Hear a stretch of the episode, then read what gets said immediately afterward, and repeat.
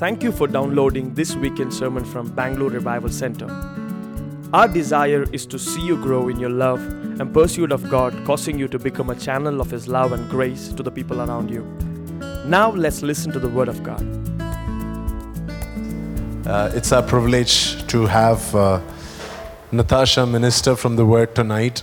And, uh, you know, I, I don't know how many of you know her and have spent time with her personally, but uh, she's a woman of prayer. She's a woman who values prayer and, uh, and, and she knows who she really is. She knows what God has given her. Uh, she's not somebody who will be in doubt of uh, who God has called her to be. And, and if you spend time with her, you will hear loads and loads of testimonies and stories of, of, of God's power, of God's answers to her prayers. And, and she's somebody that has always encouraged us. You know, whenever we've spent time with her, she's been a great encouragement to all of us, you know, anybody who has spent time with her. So, will you put your hands together and welcome Natasha to come and minister? Come on, church, you can do that better.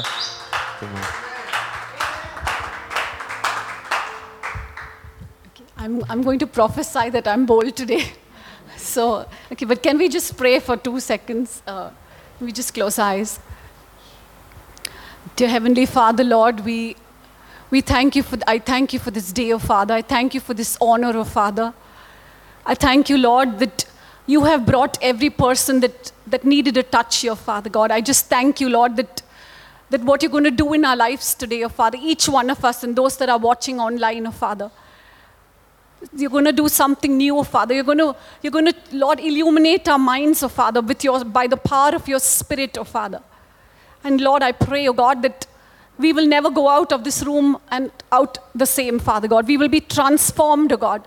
You will give us a new perspective of who you are, oh God. And I pray that after this word, I prophesy that everyone under the sound of my voice will experience a new level of Father, and they will, they will have encounters with you, Father. They will have encounters, oh God. I just thank you, Lord. I thank you for what you're going to do, oh Father. I thank you that already there's such a thick presence of your glory, oh Father. Thank you that the heavens are opened over us, oh Father. I just thank you, God. And I thank you, God, that you're doing something new. You're doing something of fresh among us, oh Father. We just thank you and we give you the permission, oh Father, to do what you, what only you can do, oh Father. We just thank you. We praise you, and I give you all the glory. In Jesus' mighty name, I pray. Okay. Um, so the, the title of the message, the, okay, before that, so I, uh, when Pastor told me um, some time ago, I tried to talk him out of it, but it did not really work. But he really encouraged me, and I want to thank him for this honor because he, you know, he kind of pushed me, and I'm, and I'm so grateful for that push because I've refused so many other offers to preach. I've always said no.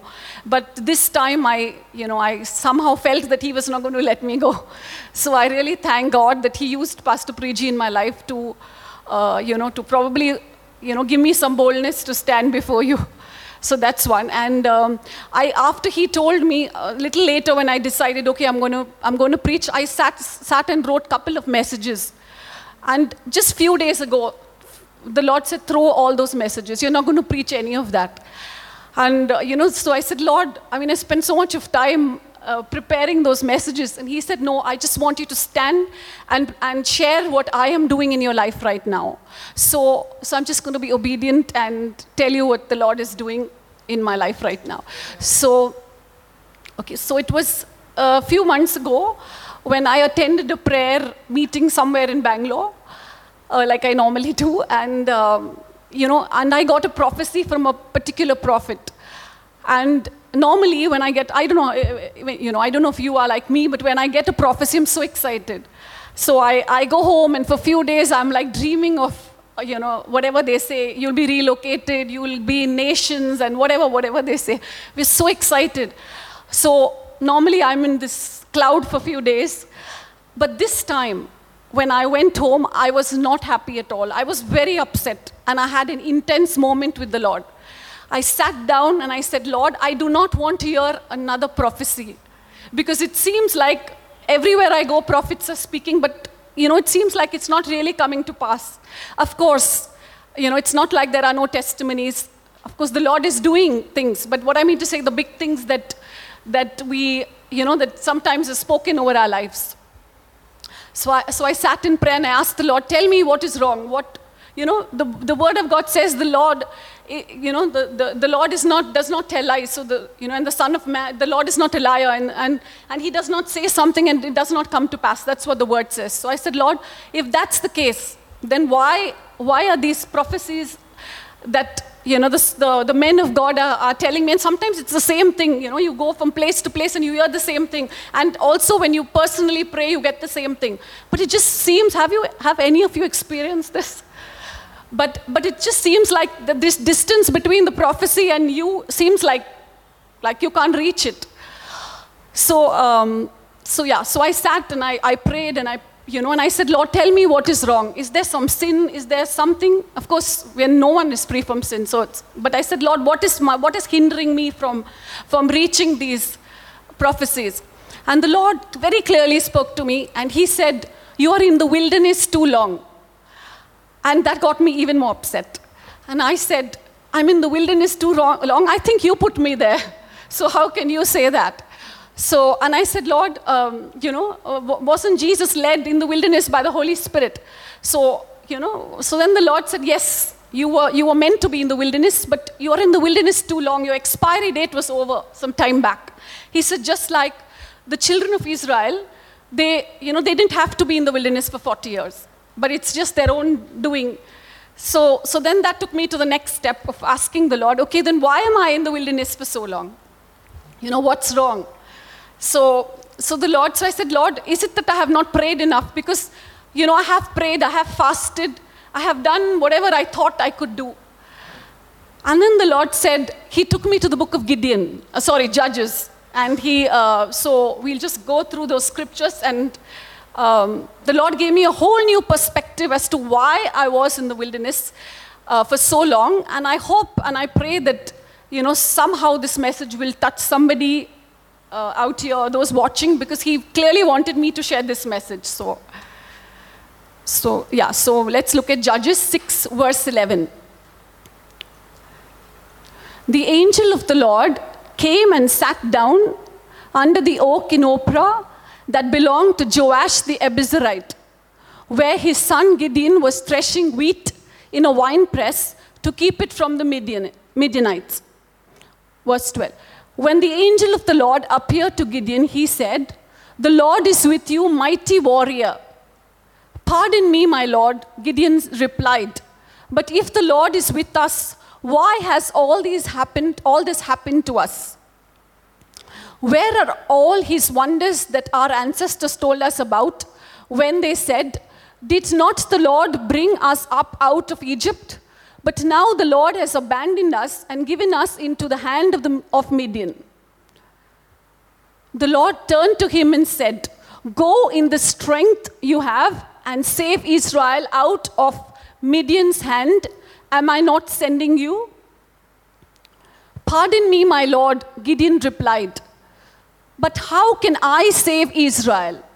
My clan is the weakest in Manasseh, and I am the least in my family.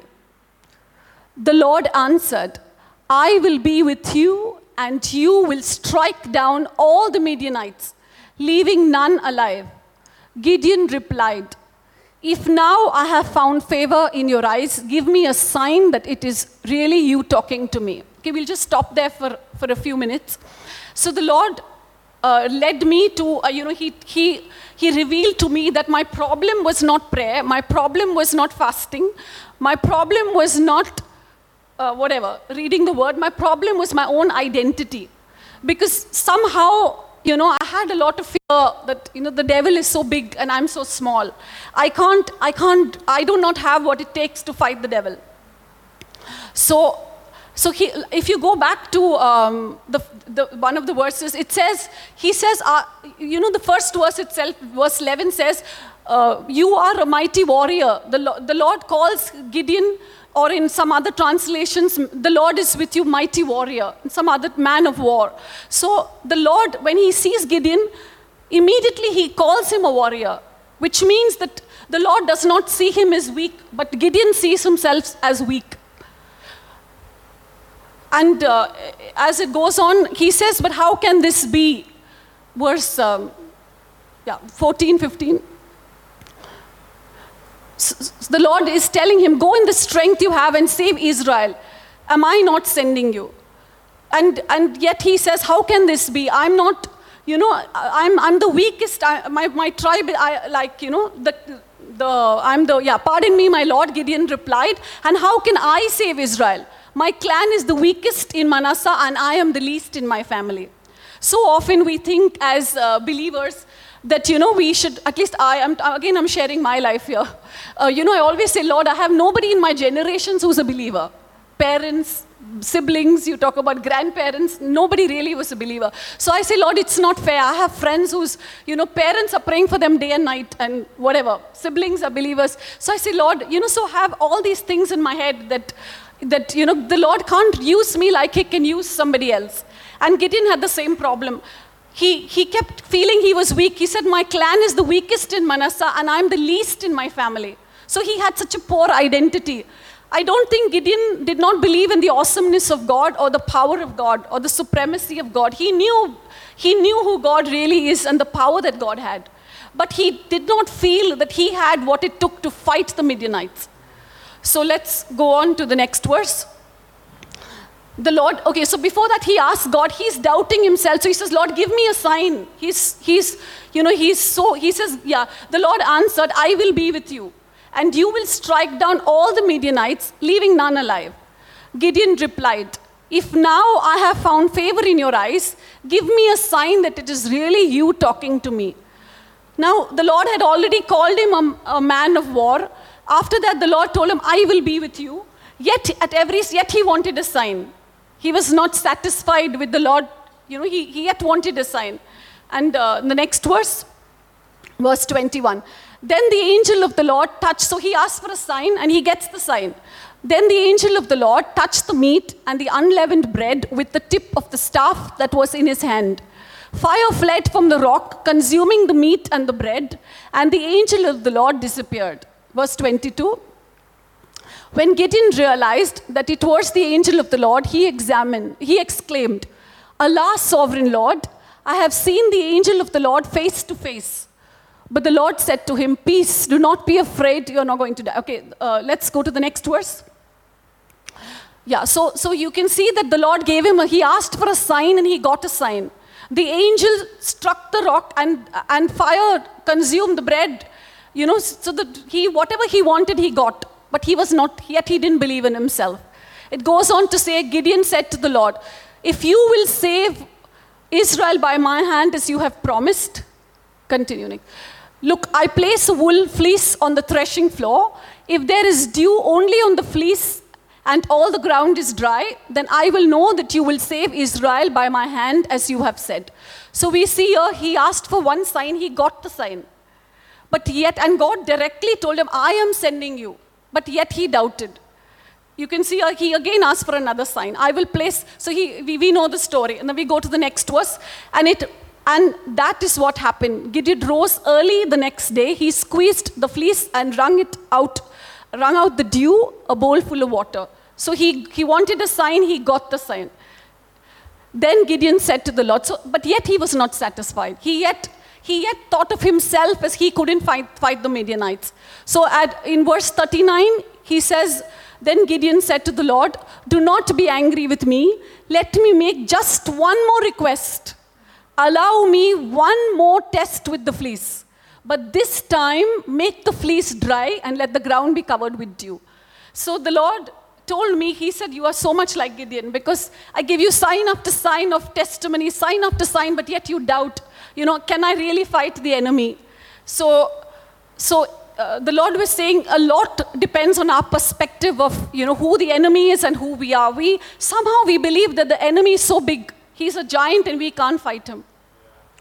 So let's look at Okay, before that, the Lord, see, in this case, the Lord had told Gideon to go and fight the battle. So the Lord was telling me that sometimes we, See, the sons of Issachar, they knew, they, they knew the times and the seasons. So it's very important before we go into battle that we know whether the Lord is permitting the battle or not. You know, because otherwise we could burn our fingers even if we are right. Even if we are right, we, you know, there have been some battles when the Lord told me not to fight. So even if you, you know, because He could tell you in advance, no, I don't want you to fight this battle. So it's very important for us to know whether that battle is from the Lord or not. And if it is from the Lord, then we need to we need to believe that the Lord will be with us all the way. So let's look at Genesis 1 verse 26. Then the Lord said, Let us make man in our image, according to our likeness. Let them have dominion over the sea, fish of the sea, over the birds of the air, and over the cattle, over all the earth, and over every creeping thing that creeps on the earth. So we can see here that, that it was it that that let us make man in our image according to our likeness. Let them have dominion. So it was it was God's original plan for us to have dominion. He gave man dominion over all the all his creation in short. Okay, let's look at the next verse. Psalm 8, verse 4 to 8. What is mankind that you are mindful of them? Human beings that you take care care of them. You have made them a little lower than the angels and crowned them with glory and honor.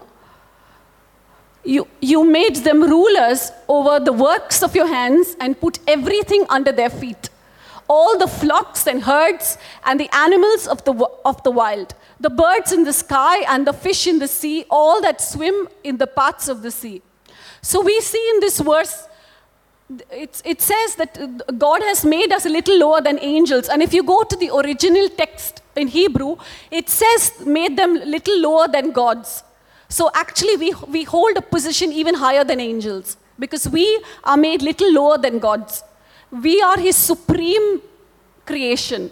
And we, he has, he, it was His plan that we, we, we rule and we, we have dominion over everything that He has created. Everything. Let's look at the next verse. Psalm 115, verse 16. The heavens, the heavens, even the heavens are the Lord's, but the earth he has given to the children of men. So, so we see here that the heavens are, belong to the Lord, but the earth he has given to the children of men. That means he wants each one of us to, to rule and reign on the earth.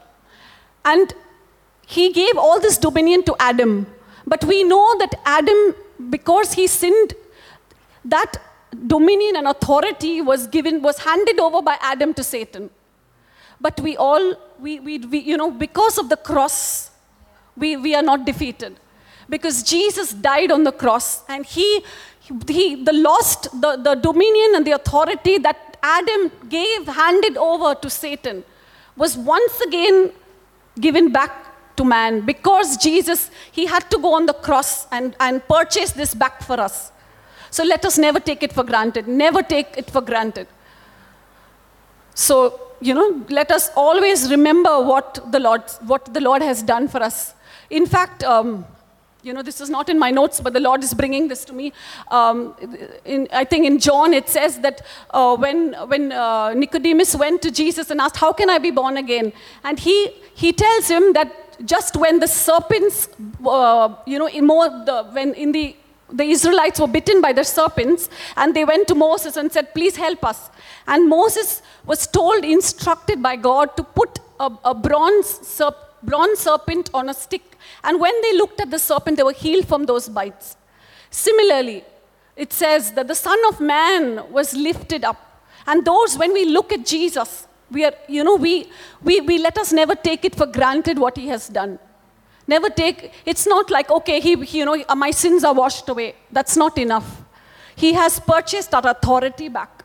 When we look unto Jesus, you know, forgetting everything else, not being distracted, separating ourselves from the world and all the worldly desires, and just look to the cross.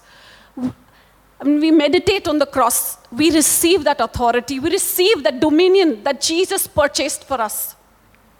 When Jesus went to the cross, it says that when he rose from the dead, he, first of all, on the cross, he made a public spectacle of the enemy. He triumphed over him and made a public spectacle. He defeated the enemy for each one of us to restore our authority. When he went down to when he went down to the grave, it says he conquered the grave. He conquered death for us, and not just conquered, but he went down to the grave. And we, when after the resurrection, when he came up, he told his disciples, "All authority has been given to me. I now give it to you." It's such a powerful verse that we often you don't we, you know we read the verses like we're reading a history book sometimes, but we don't we do not realize how deep each verse is. You know, he says, I have all power and authority has been given to me. I now give it to you. So, okay, so then uh, let us go ahead with. Um, so let, let us reflect, you know, let us not take our authority for granted. Because Jesus, he, he, he, he prepares, our, David says, the Lord makes my hands for battle and my fingers for war. So that is his plan for each one of us. He wants us to be prepared. And he, by dying on the cross, he made us co heirs with Christ. So we no more are seated on, hev- on earthly realms. We are sitting and we are seated in heaven. Revelations 5 says that we are kings and priests. And being kings and priests, he wants us to rule as kings and priests. He wants us to rule over the enemy. It's too often that the enemy defeats us. He makes us feel he's a giant in front of us.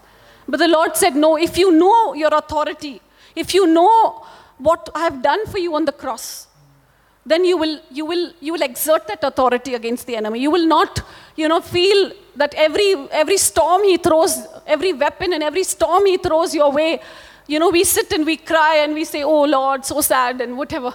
But it's, it's, you have to rise. You know, I'm sharing what the Lord personally told me. He said, you have to rise. You have, you have everything that it takes to rise and fight back. So I'm sure that that's what God wants to release over us today. So let's look, let's go ahead to Numbers 22, verse 1 to 4. And now the Lord uh, told me, He said, you, you know, somehow the, the devil has deceived our minds by telling us that the enemy is a giant, that he's so strong, that he has all the power, and we are like grasshoppers.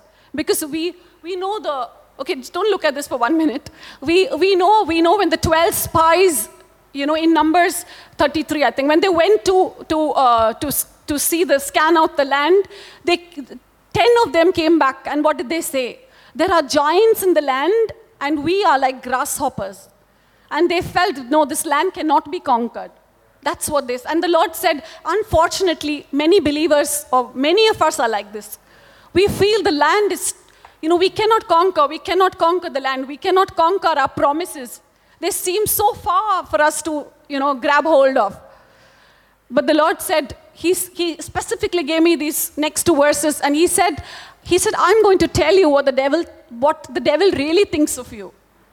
So let's read it. Numbers 22, verse 1 to 4. Then the children of Israel moved and camped in the plains of Moab on the side of the Jordan across from Jericho. Now Balak, the son of Zippor, saw all that Israel had done to the Amorites. And Moab was exceedingly afraid of the people because they were many. And Moab was sick with dread because of the children of Israel. Okay, we stop, yeah, continue next verse. So Moab said to the elders of Midian, Now this company will lick up everything around us, as an ox licks up the grass of the field. And Balak, the, son of Zippor, was king of the Moabites at that time. Okay, so there are three specific things that the Lord, you know, the, and the Moab represents the enemy. So and so the, and the, we represent the Israelites. And the, the verse one says, we can go back to verse one. Yeah, and Moab was exceedingly afraid. So, was sorry two. Exceedingly afraid of the people because they were because they were many. So the first thing the lord told me the enemy is ex- once you know your authority once you know who you are in christ once you know you know that, that you that you are a giant in the spirit realm you are not you are not a grasshopper you are not one small you know one small ant and the and the enemy is an elephant. No it's the reverse it's actually the reverse. We, we are elephants and the enemy is an ant because, because it says, and Moab was exceedingly afraid. So when you know your authority, when you know who you are in Christ, when you know the weapons that He has given you, then it will make the enemy exceedingly afraid of you. It continues to say, Moab was sick with dread. In, in other words, he was, he was, he became sick because he was, he, you know, he was so afraid of us, so afraid of the, the children of Israel. And the next verse goes to say, now this company, that's the Israelites, will lick up everything around us as an ox licks up the grass of the field. Now, now, you know, when you leave an ox into the field, they will eat up all the grass. So the, the, the enemy is so afraid that you will wipe them out. You will not leave them one, one of them existing. You will just wipe them out. And he is so afraid that if this child of God really knows his or her position in Christ, you know, he will, they, they will just wipe us out. And he is afraid of that. He is really afraid. Just uh, uh, yesterday, I visited a, just a small test, uh, t- not testimony, but to tell you how many of us are. Yesterday, I visited a parlor and I met a girl there, and uh, she showed me some marks across her body, and you know, obviously, husband beating her and being jobless. So I said, uh, I was trying to give her, you know, talk about Jesus, and she says, "Oh, I'm already a believer, and I'm attending a, a very powerful church in Bangalore." I said, okay. And then I said, then why are you in this mess? And she says, no, because my mother warned me not to, not to get into a love marriage and I should have got into an arranged marriage. So because I'm in, because I disobeyed, I am in this mess. I disobeyed God. So you see the deception that the enemy, you know, it's just, so she, she I'm sure, you know, she doesn't know authority. She doesn't know that she can pray herself out of situations like that. But she said, This is my cross for the end of my life. This is the cross Jesus gave me. And although she may be, you know, uneducated or whatever to say this, but there are many of us who are attending church for years, you know, coming Sunday after Sunday, and in different areas, we also are thinking like that in certain areas of our life. We are also believing the lies of the enemy, that in this area we cannot conquer the enemy. He's too strong for us. He's, he's a giant, and, you know, we are so small, we do not we forget that David was a small boy who conquered a giant. And because it was not David's strength, but it was the God behind David that conquered, we forget, we forget that. And if we only, if we only know that David stand, stood without an armor, he stood with nothing. You know, he could have been eaten up, whatever, finished, but he stood believing, trusting in the God uh, in Jehovah. And if we realize that the same God that that did that for David, how much more we in the New Testament, when we are, we are seated in heavenly places, when we are co-heirs with Christ, when, when, we, when we have a, you know, the blood of Jesus and so many other things, how much more can we stand and, and fight the enemy with, new, with weapons that the Old Testament didn't have, people didn't have? How much more we can stand and gain victory for every battle. It says David never fought, a, never lost a battle. How much more why should the enemy put, that's, the, that's what the Lord said. The, the enemy is putting lies through deception. You know, he's filling our minds with deception. And um, just like that woman, the Lord said that unfortunately, it seems like many of us in church are more depressed than those in the world. You know, we, we are filled with depression, we are filled with discouragement. You, you walk sometimes, you know, and you see people around, they're so excited, they're so happy. I'm not saying that, you know, that's, that's from God, but what I'm trying to say is this is the enemy's strategy to keep us, to keep us bound, to limit us from, from gaining our promises, from limit us from taking over the land. Because he knows if you take over if you know your weapons if you if you know your authority you you are unstoppable. He knows that you will be unstoppable you will be unmovable you will be unshakable and he will not be able to stop you. You will go you will not just you know not just uh, he's kept us bound such that you you can't even get over your I'm talking for myself. You can't get over your immediate problems. Forget taking nations, forget you know, standing on in government officials and whatever else that we hear, you know, we, when, you know, sometimes pastors will encourage us and we'll go home all excited. Okay, I'm going to do this. I'm going to, and we even pray, Lord, Bangalore, Bangalore, India, India for Christ. But, but in reality, it's, it's, we can't even get over our little problems that we are facing on a daily basis. And the Lord said, the problem with the church is they do not know their authority. They do not know their authority. They do not know that I have given them dominion over everything, everything.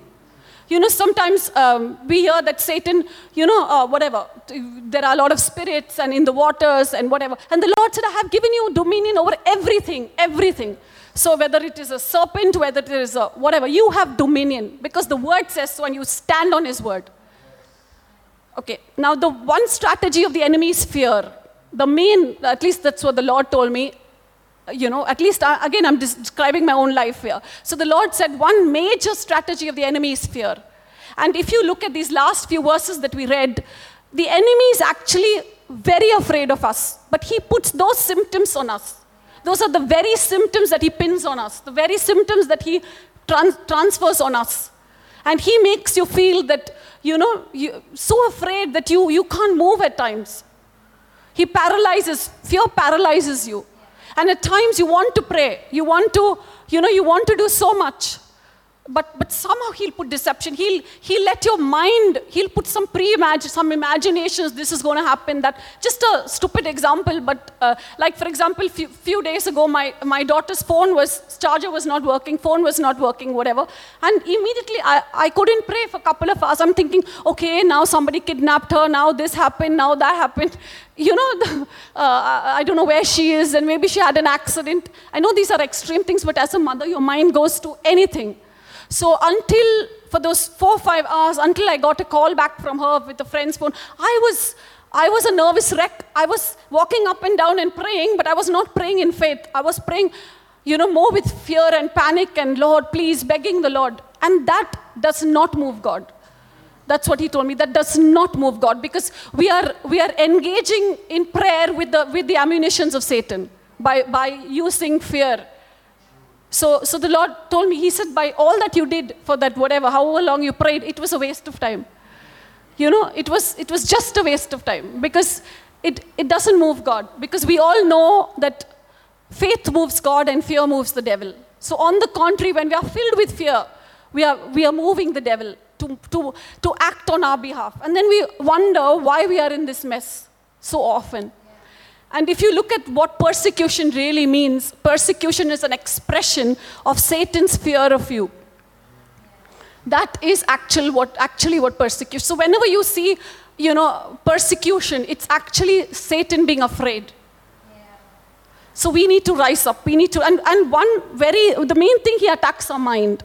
Because he, if he can, if he knows that, you know, if he can get your mind, he, that's it you know, 90% of your battle is lost if he can get your mind because you will not move forward.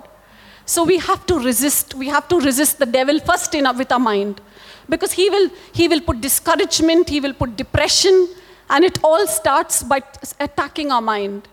And if our mind is attacked, you know, we can't go to the next level. So, and uh, uh, there is a scripture that says, resist the devil and he will flee. And if you go and you research the original text, it says, resist the devil and he will flee as if running in terror. So, so you, do, you, do you realize that, you know, how much power we have? If we use the weapons that the Lord has given us, he will run as, as one running in terror. He won't just run, you know, casually outside this room. He will run with, uh, full, of, full of fear against, like afraid of you. So let us, uh, you know, uh, do that. Okay.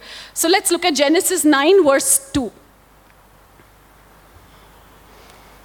The fear and dread of you will fall on all the beasts of the earth, and on all birds in the sky, and on every creature that moves along the ground, and on all the fish in the sea. They are given into your hands.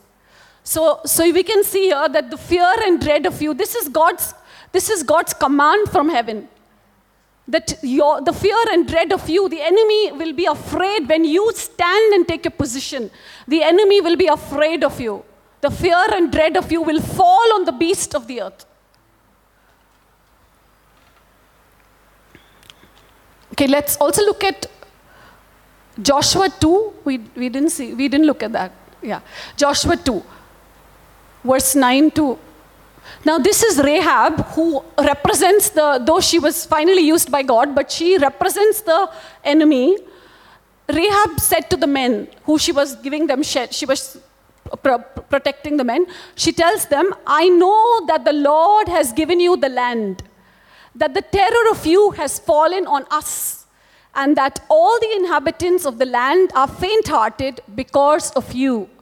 So we see here Rahab is confessing. She's confessing what the enemy thinks of the Israelites. And she says, I know that the Lord has given you the land. The first thing the enemy knows your promises.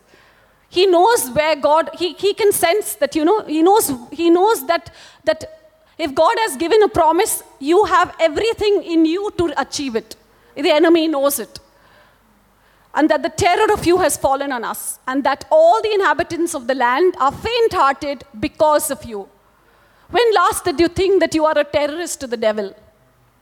We've, we've, you know, we've never thought that way. But the Lord told me, He said, When last did you think, this is what the Lord personally asked me, when last did you think that you yourself are a terrorist to the devil? Not your pastor, not some intercessor, not a person praying for you, but you yourself. When did you think that you are a terrorist to the devil? And the day you realize that you are a terrorist to the devil, he has to flee in, as in running in terror. He has to do it. Once you know who you really are. Okay, now um, the Lord also gave me a picture of a boxing match. And he said, just imagine you are in a boxing ring and you are fighting, you are fighting, you know, an opponent. And the, the, mac, the, the, the match is already fixed before. How awesome is that? The referee, the opponent, and you all three know that, that this match is already fixed. So no matter what happens, you may get, you have to first and for all appear for the match. You have to get into the ring. Okay, that's, that's, and that's where many believers, you know, we, we say, Lord, please take this cup of suffering. That's what we say all the time. Lord, please, we just, we just can't do this. We just cannot do this. And, and that's where we, you know, we have, to, we have to get into the ring. You may get a few blows. The Bible says, you, you know that I have overcome the world. So, so you, you have to first show up for the match. That's the first thing. The second thing is you have to put on the gear. You have to, the Bible says, uh, David says, my hands, the Lord has taught my hands for, for war and my fingers for battle. So, so which means that you have to learn how to stand against the enemy. It doesn't happen automatically. Okay, next is, uh, okay, imagine, let's look at Psalm 1110, verse 2. The Lord will extend your mighty scepter from Zion, saying, Rule in the midst of your enemies. This is, this is David prophesying about Jesus, that, that, that Jehovah God would extend his mighty scepter from Zion, saying, Rule in the midst of your enemies. And we know that, that, that everything that Jesus did, he has all authority he has given us. So he wants to rule in the midst of our enemies. He doesn't want us to rule by saying, Lord, take this situation away, take this problem. This is a prayer I have prayed most of my life. That Lord, take, you can now imagine Daniel, okay, who was who was uh, who who was told he would go into the lion's den by the king. Now Daniel was a man of prayer. He prayed three times a day, not once, not just in the morning three times a day. Don't you think he would have told God day in and day out that how, whatever days were there for him to go into the lions? And Lord, I please let me not enter this lion's den. Please, God, please. I'm sure he did it. But the, did the Lord answer his prayer? No. Because the Lord wanted him to rule in the midst of his enemies. And very often, the Lord wants us to rule in the midst of our enemies. He does not want us to say, Lord, take the situation away. Sometimes He would do that, but sometimes He won't. Because you will only get strong if you fight in the battle. If you, if you don't enter the battlefield, he cannot train your hands for war and your fingers for battle. He cannot do that. Until you enter, until you enter the boxing ring, you do not know what it is to box back. So you have to enter into the fight. You have to say, Yes, Lord, I'm willing to enter the fight. And to rule in the midst, knowing that God is that God is fighting your battle knowing that in the boxing ring, you know, the Lord uh, probably is giving the command and the angels are just making the other opponent black and blue. But you have to show up and you have to do what it takes. Okay, so let's look at the next uh, slide. How to exert your authority. So, the next. take, I already said, take your battle position. So you have to show up for the battle. You cannot, you cannot fight this battle by sitting at, you know, saying, Lord, let this battle just pass. It won't happen. You have to get into the ring. The next, you have to probably put on the armor, whatever, you know, the armor of God in the battle position. Next is blood of Jesus. So, so the Lord, the, the Lord, these are some of the weapons. The, the, sorry, there's a second point uh, before that. This, okay, let, the second point is first is you take your battle position. The second is that you have to be filled with the Holy Spirit. So, so it doesn't just happen that you know the authority will automatically come. You have to sit in God's presence. If you, um, if you see the scriptures, when Peter was, first and for all, the, the apostles, they, they, the disciples, they sat for days on end to receive the baptism of the Spirit.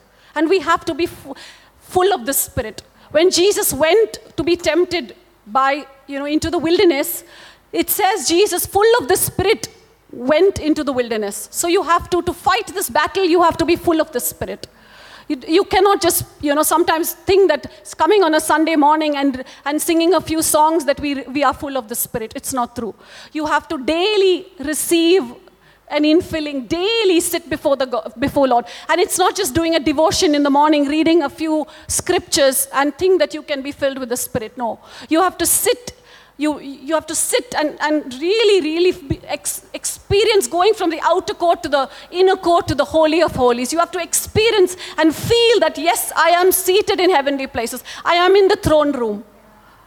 And that will only happen by waiting on the Lord. You have to sit in His presence and let His glory manifest and tangibly touch you when Peter was full of the Spirit, the same Peter who was impulsive, the same Peter who, who told Jesus, you know, like, do not go to the cross, the same Peter who everybody knew he was so weak in his flesh, he denied Jesus. After he was filled with the Spirit, the Word of God says, in one day he stood up in boldness and preached, and 3,000 souls came to the Lord. So we have to be, the Bible says, the righteous are as bold as a lion. When you are filled with the Spirit, you will experience that boldness that the Lord is talking about. You will experience that boldness that nothing, no matter how big the giant is, you can knock him down. Okay, now the next is the weapons. So the Lord has given us some weapons that we can use. The blood of Jesus. The blood of Jesus. So uh, unfortunately today there's not much preaching on the blood of Jesus like when, when we were growing up. But the blood of Jesus is a very powerful weapon. Because the blood of Jesus says, I mean, we can use the blood of Jesus because the Word of God says that the blood of Jesus was sprinkled on the mercy seat, which means that even the sins you commit, you know, Satan puts guilt on us. Even that maybe you, not just the sins that you were committed before you were a believer, but even now you, there are things that we do on a daily basis.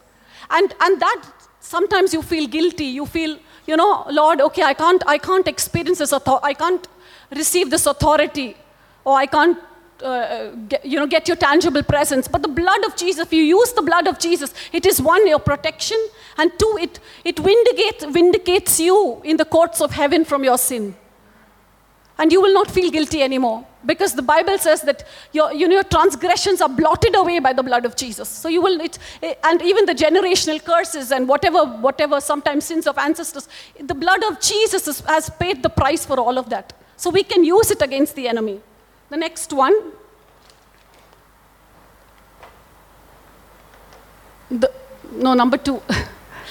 the name, okay, let it be the name of Jesus. I won't elaborate too much on the name of Jesus because I think we already know how powerful the name of Jesus is. You, we've heard, I've heard so many testimonies where people were committing suicide and just about to commit suicide, and they used the name of Jesus, and somehow angels were released, or you know, somehow they, they, were, they were stopped.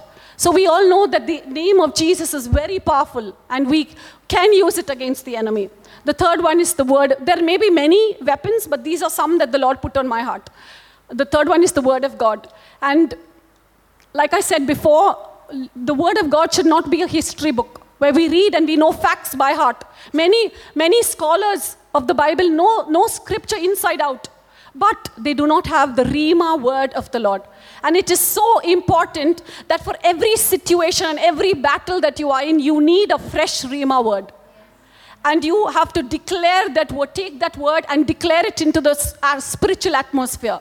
And that, because Psalm 103 says that the angels are waiting on assignment, waiting to receive that word.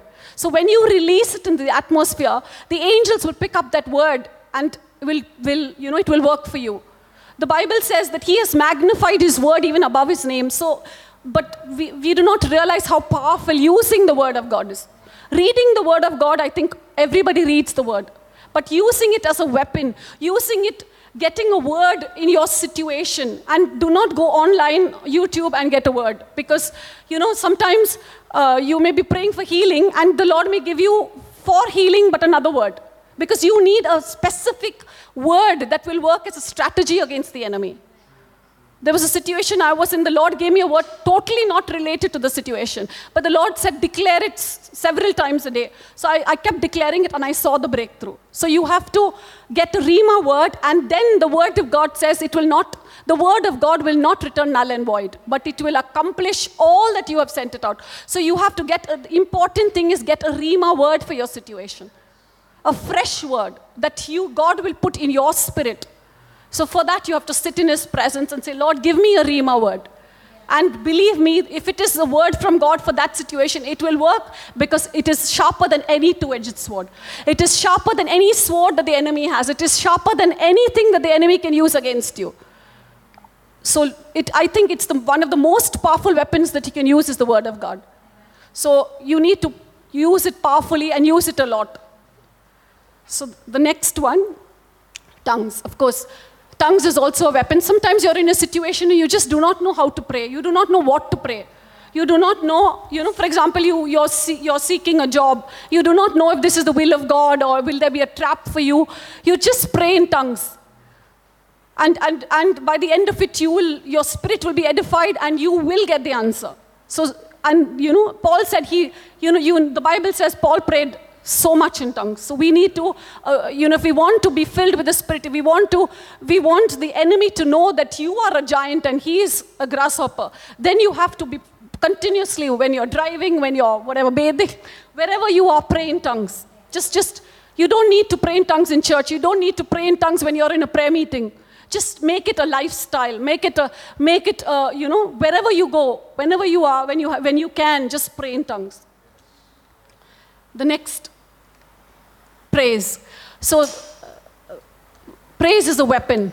And praise is a also a very powerful weapon because when you praise, you, you know, can you praise God when things are not going your way? Can you praise God when the Bible says when there are no figs on the, on the fig tree, when there are no cattle in the, in the pens? Can you praise God in that situation? And when you, when you praise God in that situation, He sees, your, he sees His heart bleeds for you. Can you praise God and thank God for the things He's done in the past? Can you thank Him and praise you for every miracle that He has given you till today? And above all, this is the key. Can you praise God for the miracle that you, for the breakthrough that you are seeking as though you have received it? Because the Bible says that speak those things that are not as though they were. So can you praise God like you know crazy like god i have received it. Lord i uh, you know i've already received the job. Lord i've already received this breakthrough. If you praise god like this the enemy is confused. He doesn't know. He has to leave. Just praise him you know just like go crazy praising him. Dance before him sing before him. Just praise like crazy.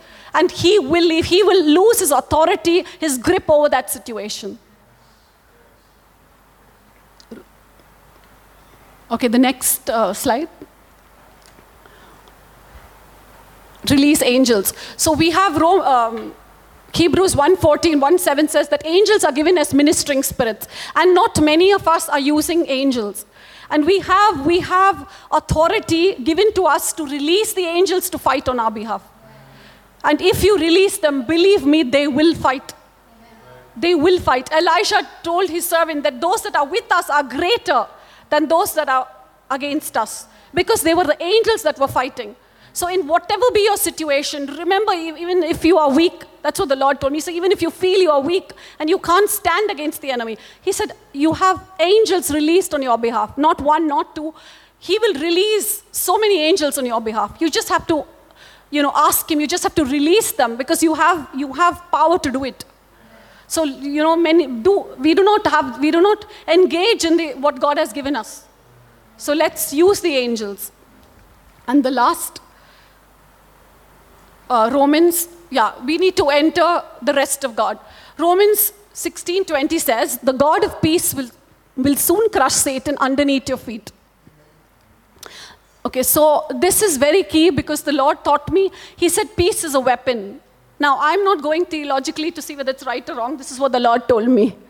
And uh, He said, when you are at peace and you enter my rest, and then you start warring, because you are warring from heavenly places, you're not working, warring from the earthly realm, which means you have your flesh has died. You have, you know, whatever you're feeling, you've, you've gone bypass your flesh and whatever else, your thoughts, your thought realm, your flesh realm, and you have gone up to the heavens.